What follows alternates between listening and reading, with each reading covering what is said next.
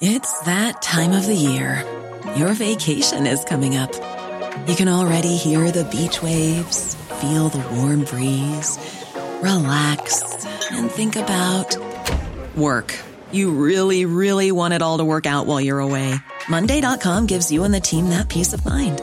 When all work is on one platform and everyone's in sync, things just flow wherever you are. Tap the banner to go to Monday.com.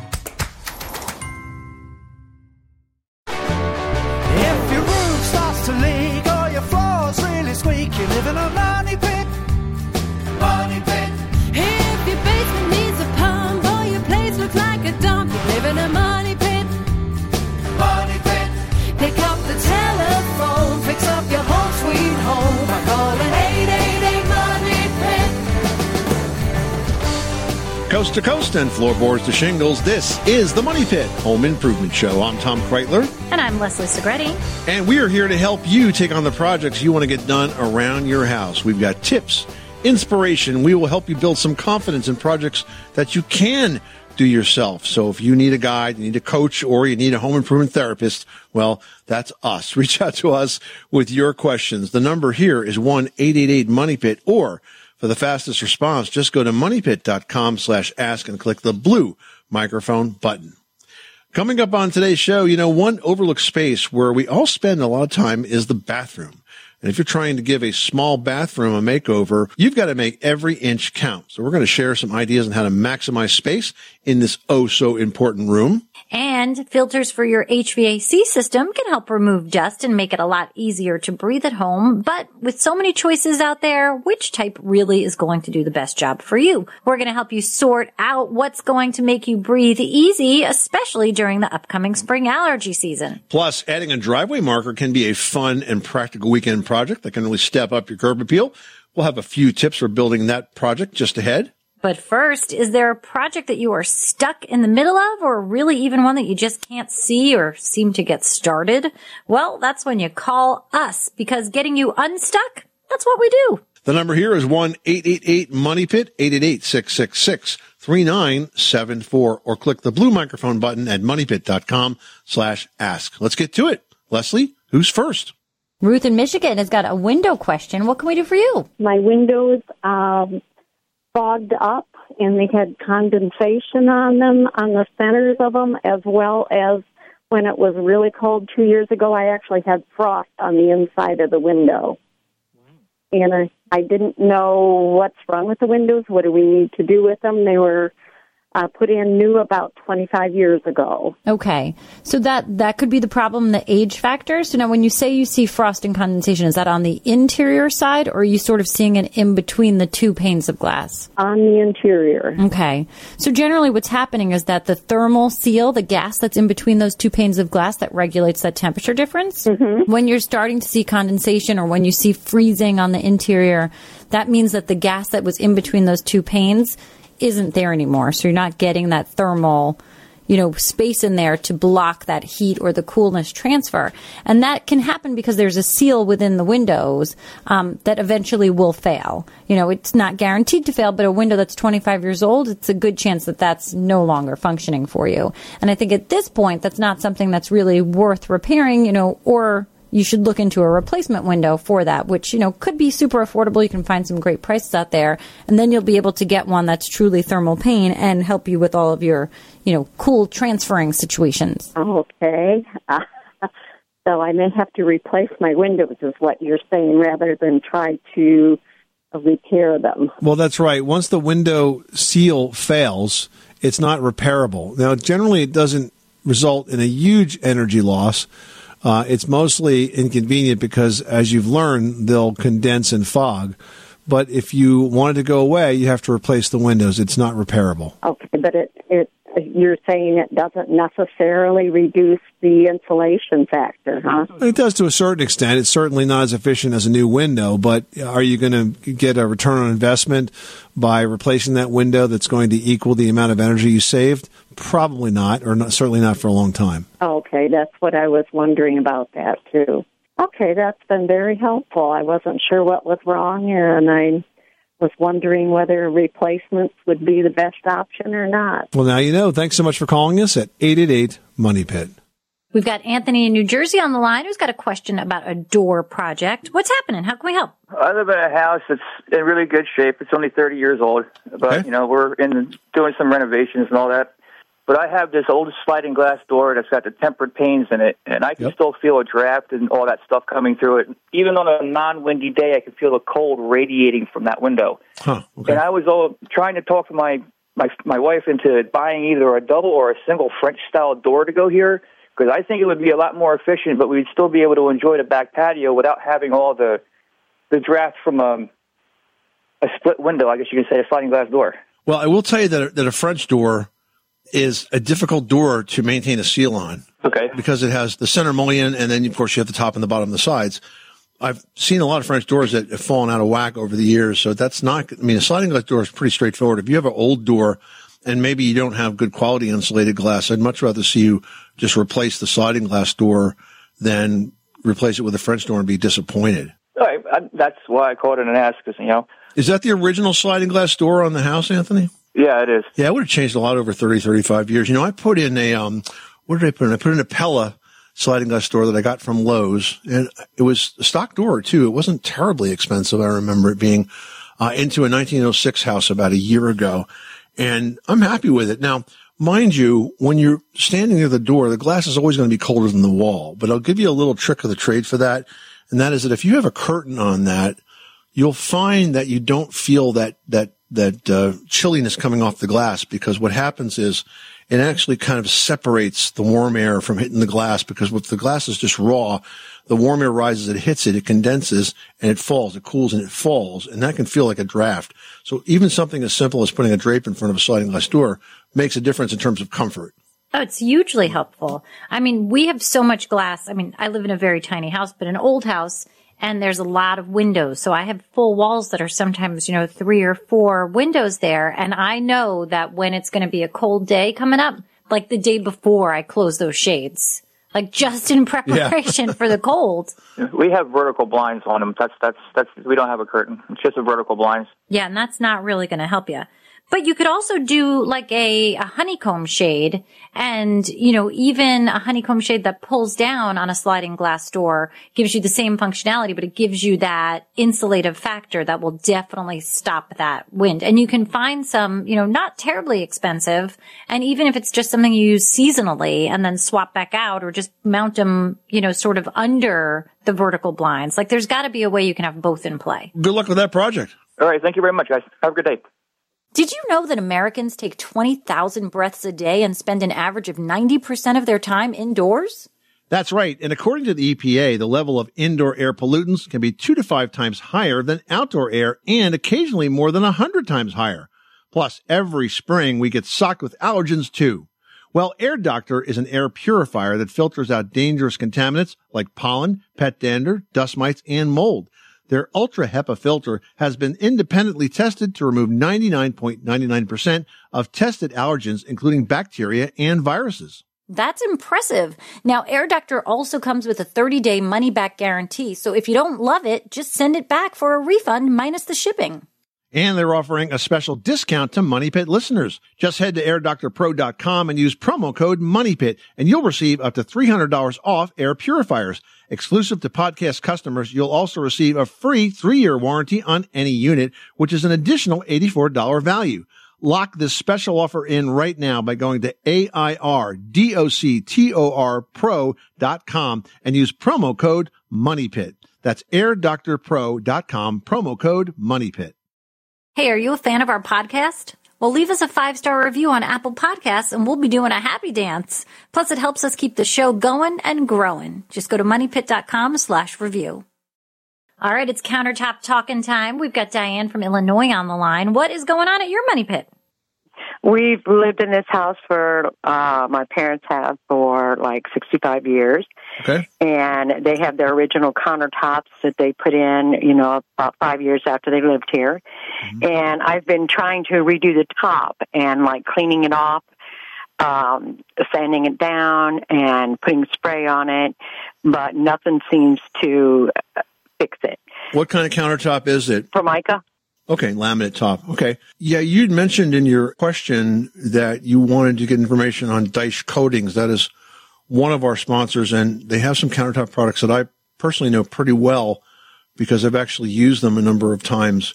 You have options. They just released a new one called Marble Dream, and basically these are high quality finishes that have real stone in them.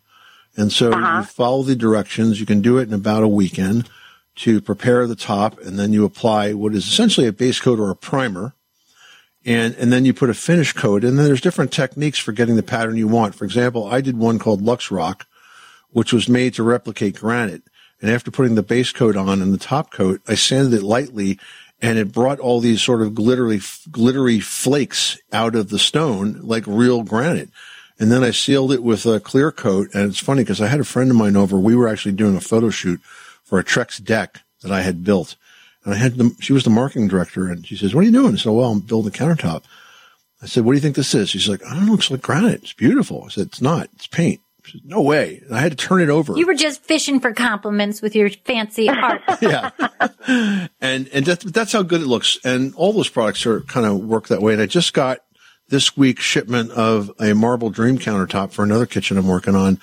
And the marble dream is pretty cool because they perfected uh, the way to get streaks or veins, I guess it's called, right, Leslie? Yeah, the veining. And you can totally customize the way the veining looks. So truly based on how you like the look of marble, whether it's heavily veined or more sort of loose and sweeping, there's different ways that you can achieve that. And it truly is such a user friendly kit. I was reading some of the instructions that you can use a hair dryer to move the material around and get like a sort of a, like a circular waving kind of vein pattern or the streaky kind of vein pattern. So they give you all the tricks of the trade of it. Well, how well does it hold up? Well, the top that I put on the second floor in this house has been in there for a couple of years now and it seems to be standing up really, really well. And you know what? If you need to refinish it, you just put another coat of urethane over it. Oh, okay. Is that what you good. do on the top? Is put urethane? Yeah, you do. And it's all in the kit. And I will say this, the materials are very high quality. I can always tell when I'm using a good quality paint product because of the way like the brush sort of like hugs it and drags across the surface. You can tell it really bonds very, very well. And, and that's what makes these products work so well. So Okay, and it has like a water splash. You know, it comes up. It's so it comes up the wall a little bit and down, and it's like on one side of the kitchen they have a small kitchen, and then on the other side. How far does the kit cover? I think it covers 40 square feet. The website is Daich Coatings, D-A-I-C-H coatings.com. Check it out. Take a look at the pictures, lots of photos, the videos. It's really quite attractive. Okay, thank you very much. Good luck with that project. Well, one overlooked space where we spend a lot of time is the bathroom. And if you're trying to give a small bathroom a makeover, you have got to make use of every inch. That's right. And if you're going for a renovation, you really need to think about smart design to make the most of that very small space. Now, the challenge of having a small bath is really that you're going to need the same things in the small bathroom that you would need if you had a really big bathroom, but you need to know how to place them and what to use to make the bathroom look like it's bigger than it actually is. Now, if it's a full bath, you're going to have a shower or a tub or, you know, a combo of the two there, and it's going to have a sink and a toilet, and that's really all you've got. You don't have a lot of space, so you got to make good use of it. Now, when it comes to small space remodeling, it really starts at the door. So think about the swing of the door. What side is the hinges on? What side is the lock on? Do I even have room to swing the door? That's something to learn early, not later, because it could be a problem. You know, I've seen cases where people have forgot about the door till the end and it turns out that the toilet's in the way of the door. Not good. Now, if not, the other options might be a pocket door. Pocket doors slide in and out of the wall cavity, so no swing is needed. Or you can use a barn style door that slides along the outside wall, which can add a beautiful and kind of really modern or industrial kind of look to that space. Now, next thing you should be thinking about is the mirror. Every space needs a mirror and choosing the right one can actually make it feel bigger. The larger the mirror, the bigger the space could feel. Color is also important. Now remember, lighter is always better, and that means the tile, if you're going to use tile, the paint finishes, the shower door, all of those things should be light, should be bright, should help make that space feel bigger. And if you do have a glass shower door that's not clear, guess what? That's a wall. Yeah. Now, a small bath storage is always a big, big problem, but you can sort of cleverly sneak out those spaces that will get you all the storage you need. For example, you can use a hotel style towel rack. I like these because unlike hotels, I put them up high on the wall. They kind of line the wall near near the ceiling of my smaller bath, and they're just high enough where I can reach up. My wife can reach up and grab a towel, but they don't take up a lot of room. Or you can add a cabinet right above the toilet. There's a lot of space that's sort of vertically in line with the top of that toilet that could be useful for storing your necessities. The other thing you could do is put a recess mirror above the sink. In fact, any interior wall is a great place to find space for making a recessed or a hidden cabinet without impacting your home's insulation because if it's an inside wall, it's not insulated. Do you remember, Tom, when I had that small, small apartment a million years ago on 28th Street and I had one of those very inexpensive over the toilet cabinets. But I mean, this was a bathroom Yeah. that you could sit on the toilet, wash your hand in the sink and put your foot in the shower. That's how small it was. And I came home from work one day and I tried to open the bathroom door, which opened in also to make matters worse. And it wasn't budging. And I was like, who's in there? Who's in there? The cabinet had fallen over. I couldn't Oh, open no. the door. I had to take the door off the hinges. I was like, this is a small bathroom and that's going to kill me. so moral of the story, if you put one of those over the toilet cabinet things, make sure it's mounted to the wall. Let's just avoid problems there. Finally, guys, one of the absolute must-haves for your bathroom, really regardless of the size, is safety. So think about adding a handlebar, a tile bar, a grab bar, that kind of thing. But even if you don't actually need one right now, I mean, I broke my leg and boy, one would have been super helpful in the shower during those months of recovery. But think about it. At every age, there's a benefit to having one of these safety rails and they're designed very beautifully to look like, you know, not a hospital situation. So if you add it now, the benefits are endless. And then when you actually need one, it's there. David in Arkansas, you've got the money pit. How can we help you today? I have a native stone faced fireplace, uh, I guess with a with a uh, cinder block core, and uh, it's thankfully on the outside of the house. However, the roof line continues so that it covers our carport, and if it rains, um, oh, substantially. After a bit, it begins to get little rivulets of water that drain on the outside of the stone, you know, into the carport. So uh, it's a bit puzzling. We've uh, we tried to reface the uh, the flashing, you know, with just black tar and that sort of thing, but uh, still seems to leak a bit, uh, you know, when there's substantial rain. So the uh, I'm having trouble con- uh, imagining the layout here, but is this a situation where you have water from the roof that's running down towards the chimney? Yes. And does the chimney have a cricket? Do you know what a cricket is? It's like sort of a peaked piece of flashing that diverts the water around It, it. it does have a flashing that, that runs around it. That's correct. Okay. Well, a cricket is not just the flashing. A chimney cricket is like um, a modification of the roof plane where it pitches upwards so that the water doesn't actually strike the back of the chimney.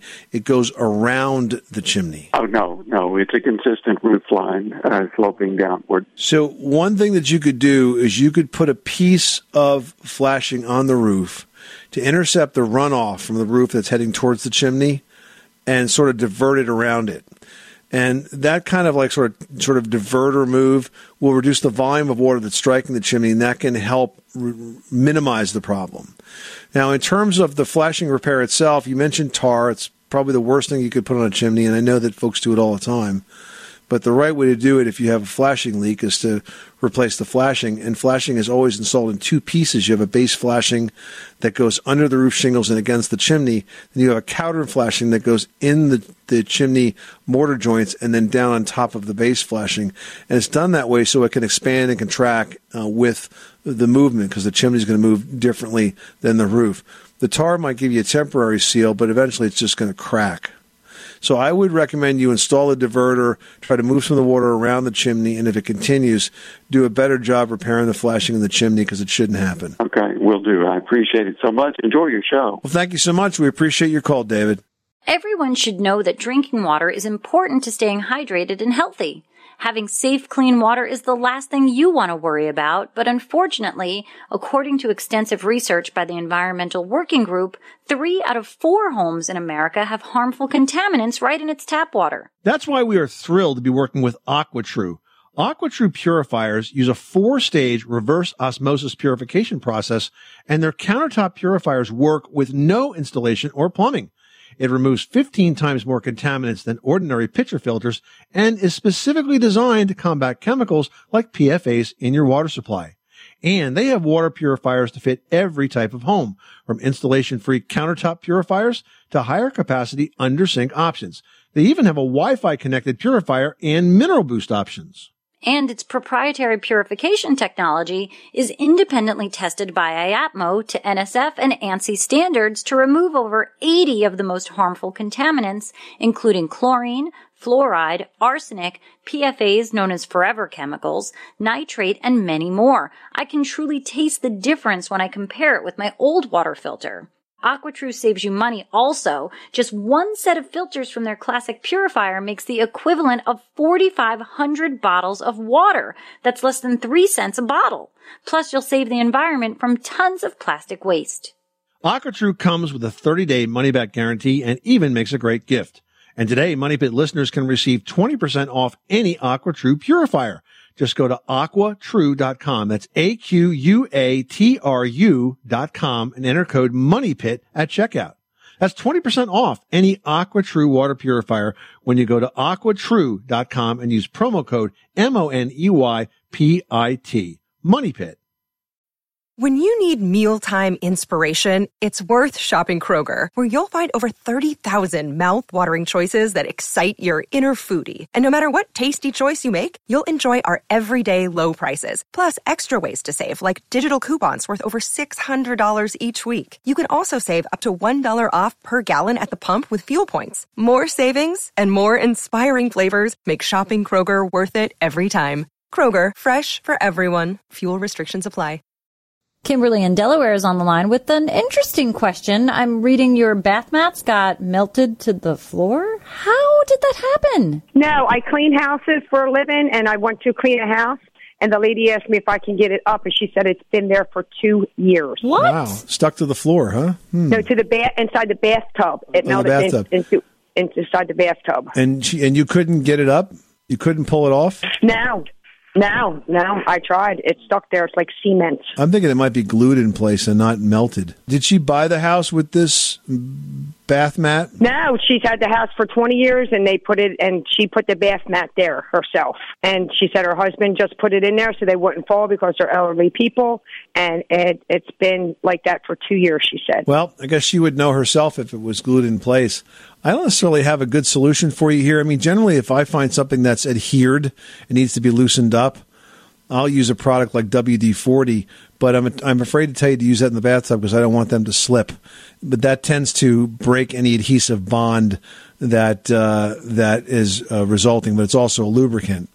So, I mean, you could try very, very carefully under one corner of it, see if it loosens up, but you got to rinse it thoroughly and scrub it thoroughly because otherwise you'll leave a very slick surface there. I guess the other thing that you could try would be an adhesive, a citrus based um, adhesive remover. There are orange based products, citrus based products that can, are used to remove adhesive, but I have a hard time believing that this was an adhesive that actually glued itself to it. And I don't think it melted. I think there was some sort of maybe chemical reaction between the rubber mat and the bathtub that, that caused them to bond. Now, I will warn you that even if you get this up, it's very possible that the uh, surface of the tub could be damaged, and you know you may be having something else that you don't like uh, to look at uh, there as a result. And that's what I'm afraid of because I'm going to be, I'm her house cleaner, and I didn't want to get blamed for, you know, the tub being messed up either. Yeah, then I don't think you should take. I don't think it's your responsibility. You know, I would say Okay. you, you tried, but it's stuck in place, and leave it at that. I, I agree with you. You don't want to make the situation worse uh, and get them upset, and then and and be potentially responsible for finding a, a solution to an impossible problem. okay, well, thank you very much. Yeah, you're welcome, Kimberly. Thanks so much for calling us at eight eight eight Money Pit, and have a great day. Well, we can all agree that you can never have too much fresh air. That is, unless you are an allergy sufferer and all of that air is loaded with pollen and dust and all of the things that make you feel miserable. Well, air cleaners and filters are supposed to remove those allergens and make you breathe easier. But with all of the competing claims, it's really hard to kind of sort out what's what. Yeah, well, to start, filters are definitely a sort of first line of defense in your heating and air conditioning system. They're going to protect you, your lungs, and your heating and cooling equipment. And there's four basic types. There's what we call a spun filter. These are the least expensive. I call them rock stoppers. They're usually blue, like fiberglass. They're a dollar or two a piece and they're supposed to be replaced once a month, but they really don't trap very much. A more efficient filter is a pleated filter. Uh, with pleated filters, they're folded, and because they're folded, that increases the surface area, and that makes them more efficient than the spun filters. Now, if you really want to step up filtration, you're going to go for a pleated electrostatic filter, which combines the pleated media with a static charge that improves efficiency. Think of it like a magnet. If you have a negative side of a magnet and a positive side, they're going to stick together. But if they're the same, they're going to get repelled. So they charge the different sides of the filter differently. And this way, the, all the dust particles just zap in there and stay. But with all of these, the thing you want to look for is what's called the MERV rating, M-E-R-V. It stands for minimum efficiency reporting values. And if you're an allergy sufferer, that value should be between 11 and 13. Now, let's talk more about those electronic air cleaners. These seem to have come a really long way in recent years and they've become able to catch more and more, I mean, even microscopic sized particles. So, Tom, are they worth the investment? I think so, especially if you have folks in your house that are sensitive to uh, to allergies and and you just want to make sure that the air is as clean as it possibly can. I mean, the electronic filters essentially electronically pull out the tiniest of particles because again, they're magnetized and this can include viruses and bacteria, and draws them to a collector plate where they can't really do any harm. Now, this is installed by an HVAC contractor. It's on the return side of your furnace or air conditioning system, and it pretty much works 24 7 to keep your air clean. Yeah, since we're talking about these air filters, I do have to ask you. I mean, I see so much about duct cleaning, how it's so important and it can really make you feel sick. And we do get a lot of questions about ducts and should you clean them? Do you have to? Is it worth it? What's your gut on this? Well, it's actually not my opinion. I'm going to give you the opinion of the EPA, who says that they do not recommend that air ducts be cleaned. In fact, they further say that there's never been a health benefit associated with cleaning your ducts. So generally what I tell folks is you don't have to do it on a routine basis. If you're in a circumstance where there's been a big construction project that has left your house very, very dirty and dusty, you want to do it one time to, to get all the dust out of those ducts, that's okay. But I just don't think it's worth it on a regular basis. And I think that unfortunately a lot of the contractors kind of oversell it, making it sound like it's something you absolutely have to do that's going to have a huge health benefit. And I just don't think the evidence has proven that out yet. So I'd say save your money on that. All right. Now, once we figure out what this filter situation is, is installation key here of this filter? I mean, you got to do it right to make it work. Even if it's a spun filter or even if it's a simple pleated filter, it's got to be the right size. And there's going to be an arrow on the side of the filter that, that points toward the air direction. So basically you want to make sure that points to the furnace when you install it or toward the return duct. And uh, this way it'll work properly to scrub the air. We've got Charlie in Tennessee joining us here at the Money Pit with a painting project. What's happening? Well, I've got a patio. Um, it's uh, old. That's my, my house is made back in the 1950s. Okay. And uh, the concrete original, it's it's and it's been painted several times. Well, the painting's flaking off, and then there's concrete coming up too. So okay. now my patio is pitted. Hmm. Okay. Uh, I'm trying to figure out what would be the best way to cover up those that pitting mm-hmm. and smooth it back out and uh, repaint it. Okay, let me walk you through the project. So first of all, you're going to need to do a really good job of pressure washing that patio and getting up all of that loose paint because you can't put anything over that loose paint. It's just not going to allow whatever we put next to stick. So you got to do a good job of that. You may have to get some wire brushes and get it there and scrape some of the stuff. that's a little bit, maybe flaking a little bit, but not ready to come off. Do a good job with that.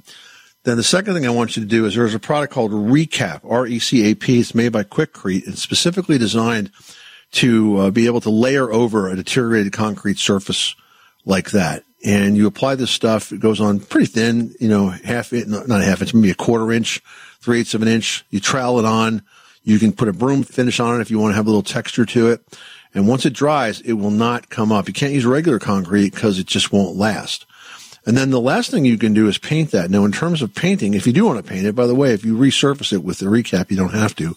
But if you do want to paint it, the only way I would paint is I would use an epoxy painting system. So epoxy paints are two part paints you mix them together. They have uh, really good um, binding capabilities to really stick to that old concrete.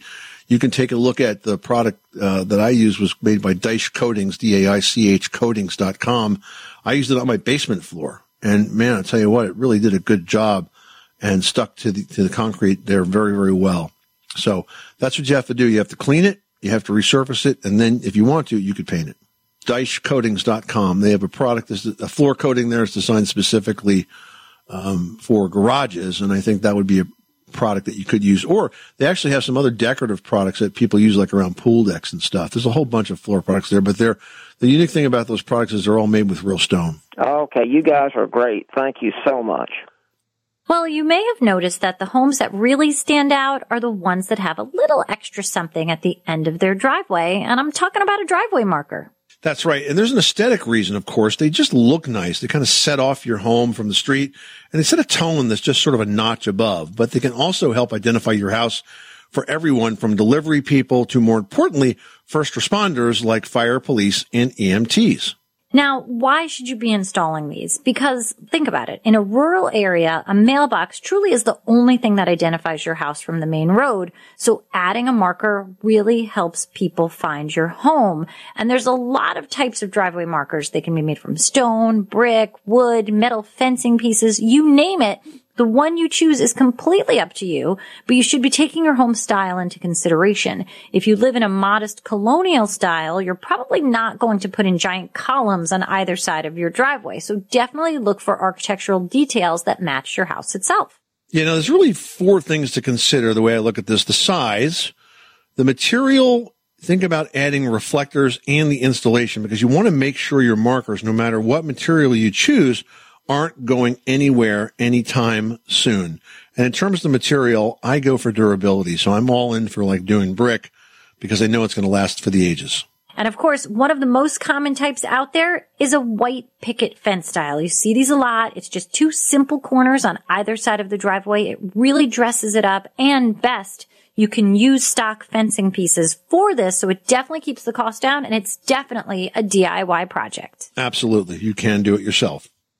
Susan in Texas, you've got the money pit. How can we help you today? Okay, my house is approximately 100 years old, and it's pretty much been redone. Uh, but I was taking some sheetrock off one of the walls in one of the rooms, and I know that all my walls behind the sheetrock on the walls and ceiling are one by sixes, very close together. And so I was thinking about taking the sheetrock off, I guess staining or doing something with the one by sixes. But I want to know how you seal the cracks, you know, where the one by sixes join each other. They're small cracks. So the one by sixes are they on top of like plaster or something like that? It sounds like they were furring strips that were put in place to hold the sheetrock. Is that correct? Uh, no, uh, behind the sheetrock, the one by sixes, and then on top of that one by sixes is old timey wallpaper. Oh, okay. So this is the original walls of the house. All right, interesting. Yes. So you wouldn't seal the cracks; you would basically celebrate the cracks. You're not going to hide them. So uh, what, what, would you like to do with the one by? You want to paint it or stain it or what? I want to stain it. I want natural wood. Okay, so you got a big sanding project in front of you, but you can do it. You know, you're going to have to use a pretty coarse sandpaper to cut through whatever's there. Uh, you're going to have to sand them down, and then you can seal that wood, and you can stain it, and you can put a, a, a varnish on it or a urethane on it. I wouldn't use anything with much of a sheen to it. I'd probably use flat or semi gloss. You can stain it, but then you can use a flat polyurethane and has no sheen to it. Okay, well, thank you. Dave from Illinois wrote into Team Money Pit, and get this, he wants to convert a basketball court to a shop. Interesting. Okay. Here he says, hmm. this spring I'm building a new workshop 20 by 40 with 8 foot ceilings, drywalled and insulated. I have an unused basketball court that size, which would be perfect as a floor. I get it. All right. It's not like his driveway court that he and the kids play on. He's like, yeah, I'm going to turn it into this. So I see where we're going here. Now he says it's four and a half inches thick, reinforced concrete in great shape. Would it be a strong enough support to hold the weight of the shop, or is it better to build a post frame building around it? Aha. Uh-huh. Okay. Yeah.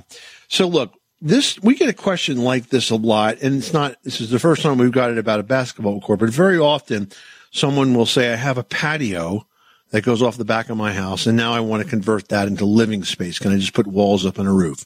And unfortunately, then the answer is no, you can't do that because foundations are thick for a reason because they stand up the frost heave and you can't just rely on four and a half inches not to move. It's going to move. The ground's going to swell It's going to push that that uh, floor up and down and push the walls up and down with it. So because you don't have a foundation there underneath that slab, it essentially is like a big patio. You can't just start building on top of it. But I do like your idea of going around it and using it as the floor of the building. That's smart.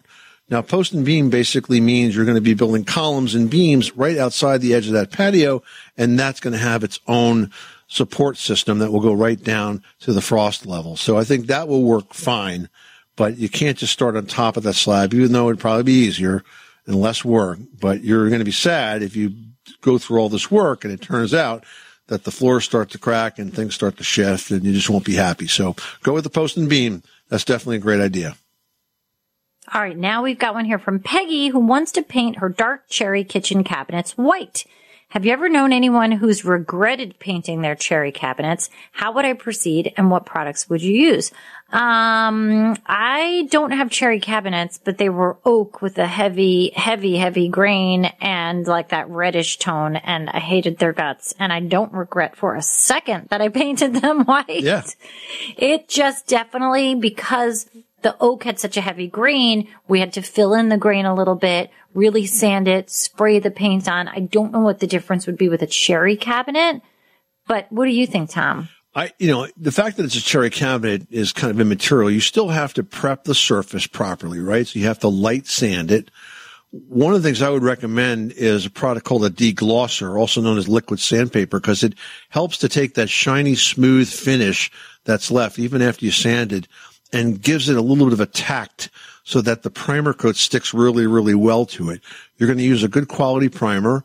And I would make sure, of course, I'm using a white primer because that's the color that you want when you're done. And then you use a good quality top coat. And I think if you do that, there's no reason you can't turn those dark cherry cabinets into a beautiful white cabinet kitchen. I would also pay attention to the sheen. I'm thinking like satin or semi-gloss, right, Leslie? You certainly don't want anything shinier than that. No, and I, I think you don't want anything less either because it's more difficult to clean, but I do love a semi-gloss for a cabinet over the satin. This is the Money Pit Home Improvement Show. Hey guys, thanks so much for spending a little bit of your time this weekend with us. We hope that we've shared a tip or two that's helpful in your plans for your home. If you've got questions about projects that you are tackling now or you want to tackle, reach out to us 24 7 at 1 888 Money Pit. Until then, I'm Tom Kraeutler. And I'm Leslie Segrete. Remember, you can do it yourself. But you don't have to do it alone.